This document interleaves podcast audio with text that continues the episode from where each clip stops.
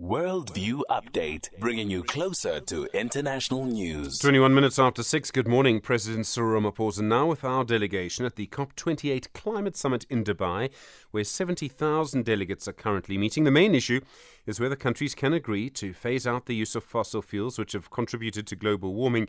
There was a broad agreement announced yesterday that richer countries, and I suppose the US and the European Union, will now create a fund. The fund will be used to pay for the damage caused in poorer countries by climate change. Roland Henwood, a political scientist and commentator at the University of Pretoria. Roland, good morning. Good morning, Stephen. The international politics of this is very interesting. So, just to sketch the sort of context away from COP, we've got the difficult relationship between the US and China. We have the US supporting Ukraine against Russia. We have the conflict in the Middle East. We have huge other areas of geopolitical competition. So, if that's the overall context, now we have COP28. Within all of that, can countries come together on climate change where everyone really has to work together? Yeah, the ideal is for countries to come together, and and when the idea of such a meeting started, it was actually a very different world, as you indicate, and it was possible to lay the foundation and have basic agreements. Since then, the world has changed, but we've also seen that the politics of countries play directly into this process. Um, probably one of the best examples is Mr. Trump becoming president of the US and essentially saying that climate change is not an issue, it's not caused by what we do, it's the natural cycles, and he's not going to do anything that is going to endanger his fossil fuel industry, etc. And we've seen other leaders follow suit. And this is one of the problems. You you have to have very make very difficult commitments because it's going to cause sacrifice and in some areas hardship. On the other hand, you have to commit to the outside world and some people will benefit, as the argument goes, from what you are doing. And that argument ignores how others are suffering because of what you are doing. And this is the difficult balance between literally national politics and the global context and the best interest in a global sense.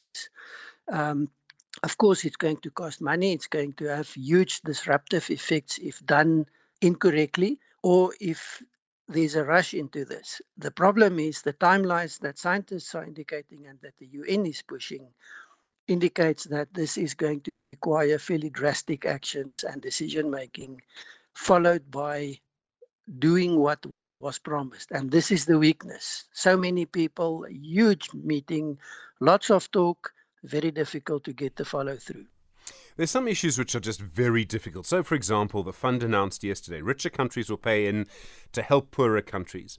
Some people will say China should pay into that fund because it's now sort of a rich country. But China will probably say we're not really a rich country. We developed later than Europe. Europe should pay more. Imagine this one, though. I mean, that, that might be simple compared to us.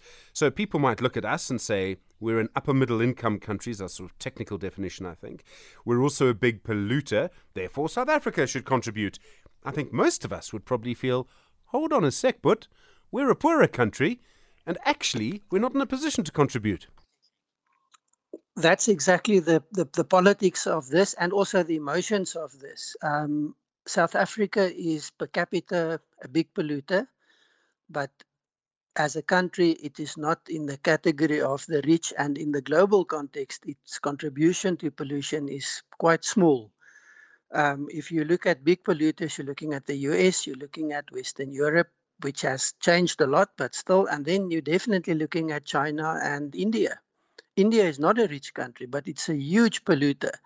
And the argument goes that you benefited from these resources to develop your economy. You can't prevent us from doing the same thing. And this is one of the challenges that we follow the historical pattern of development. And with that comes a lot of the negative effects. If those models cannot be changed or cannot be reduced in terms of the negative impact and fairly quickly, we are seeing more and more countries saying, well, if you don't do this, we're not doing that. If you are not going to change this, we're not going to make the sacrifice. And then with that comes the demand for reparations in the sense that the North are the big polluters historically, and the South is the, the poorer countries in the world, in other cases, are those that are going to suffer the consequences, and that is not fair. That is where the idea of this fund comes from. But you are going to have a huge fund if you want to pay literally from what we are seeing at this stage. And, and that is going to become quite controversial. Um, Roland, I um, often describe myself as an optimist. Um, is there a chance that with all of the other things going on in the world, if the world can sort of get it together and work together on climate change, that might create a bit more momentum to ease some other tensions? It's possible. Um, it's one of the things that everyone understands is in their own best interest, and that's normally the best driver for political decision making. And yes, there will be sacrifices and changes, but these are possible. Um, you're not going to just flip a switch and then everything is different. It's possible to manage this. And this may lay the foundation to again build the trust, the confidence to deal with other issues. Uh, we must remember that when you have the conflicts and the wars that we see playing out now, those play a significant role in environmental issues. And it's really important to get a grip on these dimensions also. And a a negotiation in a relatively peaceful context on issues away from immediate threats, um, because these are not th- this is not seen as an immediate threat, may provide that environment. Roland Henwood, thank you so much, political analyst and commentator at the University of Pretoria.